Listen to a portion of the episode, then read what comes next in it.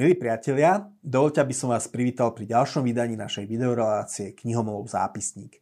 Dnes budeme hovoriť o knihe amerického politológa Patricka J. Deneena Proč selhal liberalizmus, alebo teda po slovensky Prečo zlyhal liberalizmus. Kniha vyšla minulý rok v českom vydavateľstve Akadémie a napriek tomu, že má len 150 strán, musím povedať, že je to jedna z najlepších kníh o politike, ktoré som za posledný rok čítal. Je to kniha myšlienkovo veľmi originálna práve z toho dôvodu, že najmä anglosaskí autori majú sklon, keď píšu o politike, vychádzať z liberálnych premís, liberálnych vo všeobecnom význame tohto slova. Deneen je iný.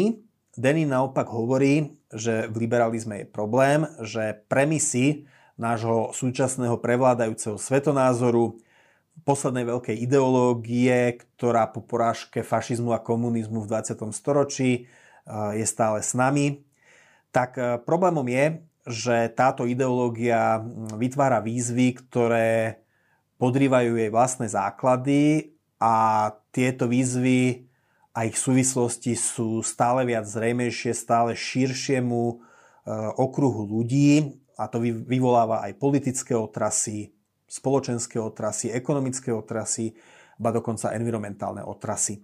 Napriek tomu, že to je len 150 stranová kniha, tie argumenty sú pomerne komplexné. Táto relácia určite nestačí na to, aby sme ich všetky obsiahli, ale skúsim možno aspoň takú tú hlavnú líniu prerozprávať. Deneen upozorňuje na to, že v takej tej klasickej antickej, gréckej alebo aj stredovekej, kresťanskej politickej filozofii sa kladie dôraz, keď sa hovorí o tom, že ako dobre vládnuť, tak kladie sa dôkaz na výchovu jednotlivca, na jeho rozvíjanie osobných cností a občan, ktorý si dokáže vládnuť sám, je zároveň potom spôsobilý vládnuť aj iným. Hej, je to teda veľký dôraz na cnosti, tak v antickej filozofii, ako aj v stredovekej kresťanskej filozofii. No ale počas renesancie prišli autori, ktorí hovorili, že no, teória je to pekná, ale častokrát je len veľmi nedokonalou obranou pred tyraniou. Prišli ľudia ako Machiavelli, prišli ľudia ako Hobbes a Locke a vznikla nová antropológia, ktorá sa snaží ponúknuť človeku oslobodenie od väzieb konkrétneho miesta, oslobodenie od väzieb konkrétneho času v podobe teda tradícií, ktoré ľudia vyznávajú, oslobodenie od vzťahov. Sice záväzky sú pre liberalizmus v širokom význame tohto slova dôležité, ale liberalizmus dáva prednosť záväzkom, ktoré si človek vedome zvolí.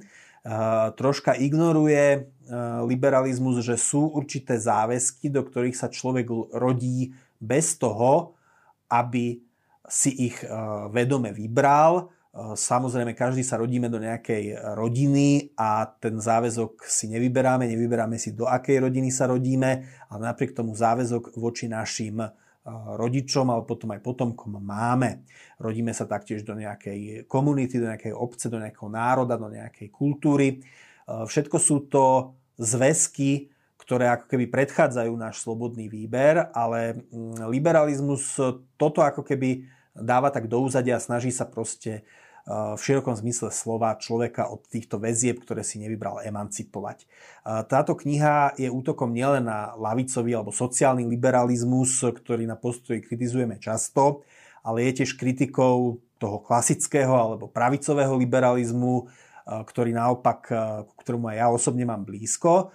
V podstate Deneen tvrdí, že tak v podloží pravicového ako aj ľavicového liberalizmu je tá istá sada myšlienok, ktoré sa navzájom umocňujú, aj keď ľavicoví a konzervatívni liberáli sú navzájom vo verejných polemikách a v krajinách ako Amerika.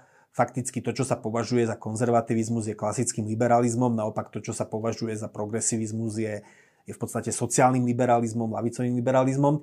A teda hovorí, že človek sa stáva že liberalizmus istým spôsobom likviduje priestor pre prirodzené komunity, prirodzené zväzky a určité teda sprostredkujúce organizácie.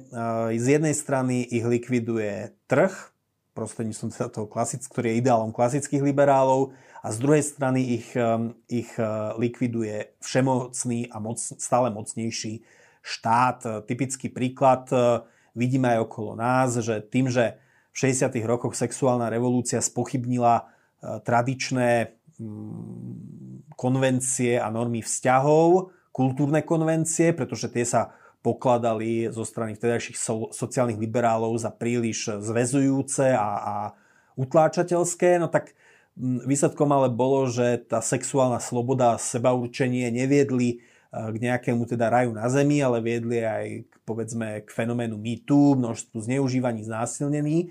A tak je stále väčší tlak, aby sa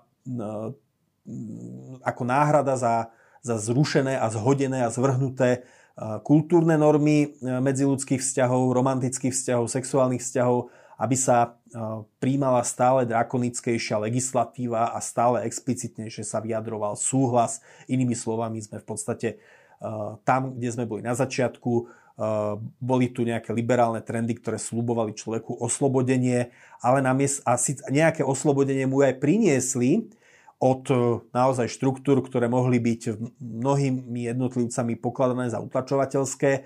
No ale to vákuum, ktoré liberalizmus vytvoril, často vytvoril so sebou aj dopyt po takej tej pozitivistickej právnej reglementácii, právnych normách, inými slovami to, čo riešila kedysi konvencia, kultúra, tradícia, ktoré človeka, inými slovami mäkké okovy, tradícia, konvencie, tak to v súčasnosti musí kodifikovať tvrdá ruka a neľútostná ruka zákona. To je jeden problém.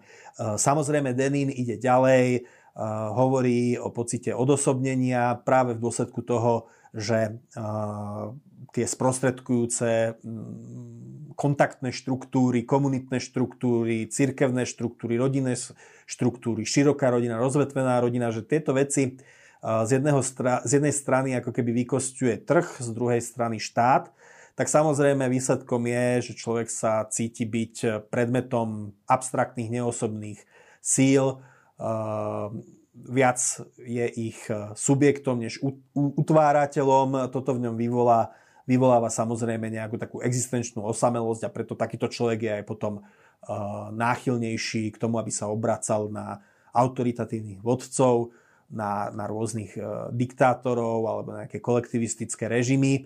Inými slovami, vypätý individualizmus plodí rovnako vypätý kolektivizmus a totalitarizmus.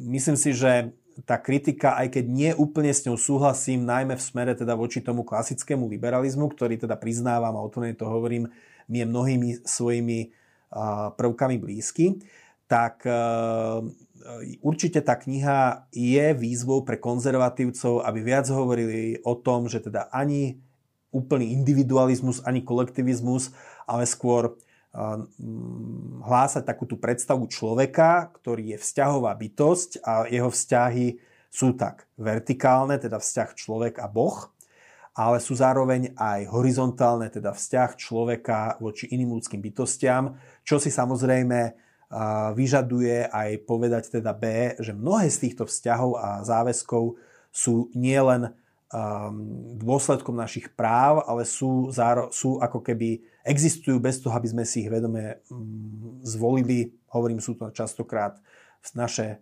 vzťahy voči rodine, do ktorej sme sa narodili, krajine, národa, do ktorého sme sa narodili. S tým, že teda nemáme len práva, to je ďalší problém, že liberalizmus priniesol takú tú kultúru nárokov, práv, mám právo na toto, mám právo na hento. Už menej sa ale hovorí o tom, aké povinnosti mám voči ostatným, voči komunite, v ktorej existujem, a tak ďalej, ako Denín ide naozaj na veľmi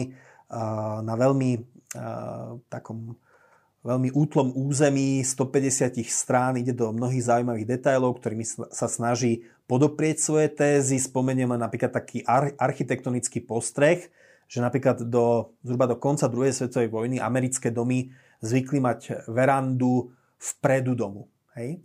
Inými slovami, častokrát ste sedeli po dome, po dni v robote, ste sedeli na vlastnej verande a išiel okolo sused a dali ste sa s ním do reči.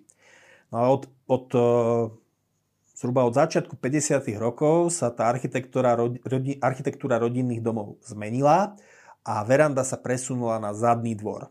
Hej? To znamená, je tam taký presun od komunity k súkromiu. A to je tiež jeden problém, ktorý Deneena identifikuje, že liberalizmus svojím dôrazom na súkromný záujem oslabil aj možno takéto verejné angažovanie sa občana, lebo na to, aby ste sa verejne angažovali, musíte samozrejme prísť aj do kontaktu s inými ľuďmi a musíte ako keby mať ten zážitok toho občianstva. Pokiaľ ide o východiská, Deneena tie východiská nepozná, uznáva len, že liberalizmus tak o svojej pravicovej ako ľavicovej podobe istým spôsobom podrýva základy, na ktorých dlho stál, základy, ktoré považoval za samozrejme, ale ktoré v skutočnosti častokrát nepriamo podrýva, či už v podobe devastácie prírody alebo devastácie kultúry a komunít a medziľudských vzťahov a vôbec nejakého poňatia objektívnych kritérií a objektívneho morálneho poriadku. No a čo sa týka diagnózy súčasnosti, vidí, že liberalizmus je v kríze. Kríza, ktorá je často dôsledkom jeho úspechov. Na druhej strane ale je pomerne stručný a skúpy, pokiaľ ide o možné východiská. On v závere uvádza také 3 body, akým spôsobom na krízu liberalizmu reagovať. Prvá vec, radí aj konzervatívcom, aby nevideli nevyhnutne riešenie v návrate k nejakým idealizovaným formám minulosti, ktoré sú častokrát už stratené. Namiesto toho hovorí, že treba pozitívne stavať aj na niektorých pozitívach, ktoré liberalizmus priniesol, a Deneena hovorí, že áno, že sú tu aj pozitíva, tak ako samotný liberalizmus staval na antickom a kresťanskom učení, ktoré v mnohých bodoch poprel, ale v iných na nich staval, tak aj postliberálny poriadok by mal na dobré stránky liberalizmu nadviazať. A čo sa týka toho, ako by ten postliberálny poriadok mal vyzerať, tak hovorí, že úplne scestné je snažiť sa vytvoriť lepšiu teóriu, pretože to je jeden z problémov liberalizmu, ale bolo to pred ním aj problém fašizmu či komunizmu, že vo svojej podstate ide o myšlienkové koncepty. A hovorí, že namiesto lepšej teórie potrebujeme lepšiu prax. A tá nová postliberálna prax má vyrásť istým spôsobom z takých tých decentralizovaných praktík, z rôznych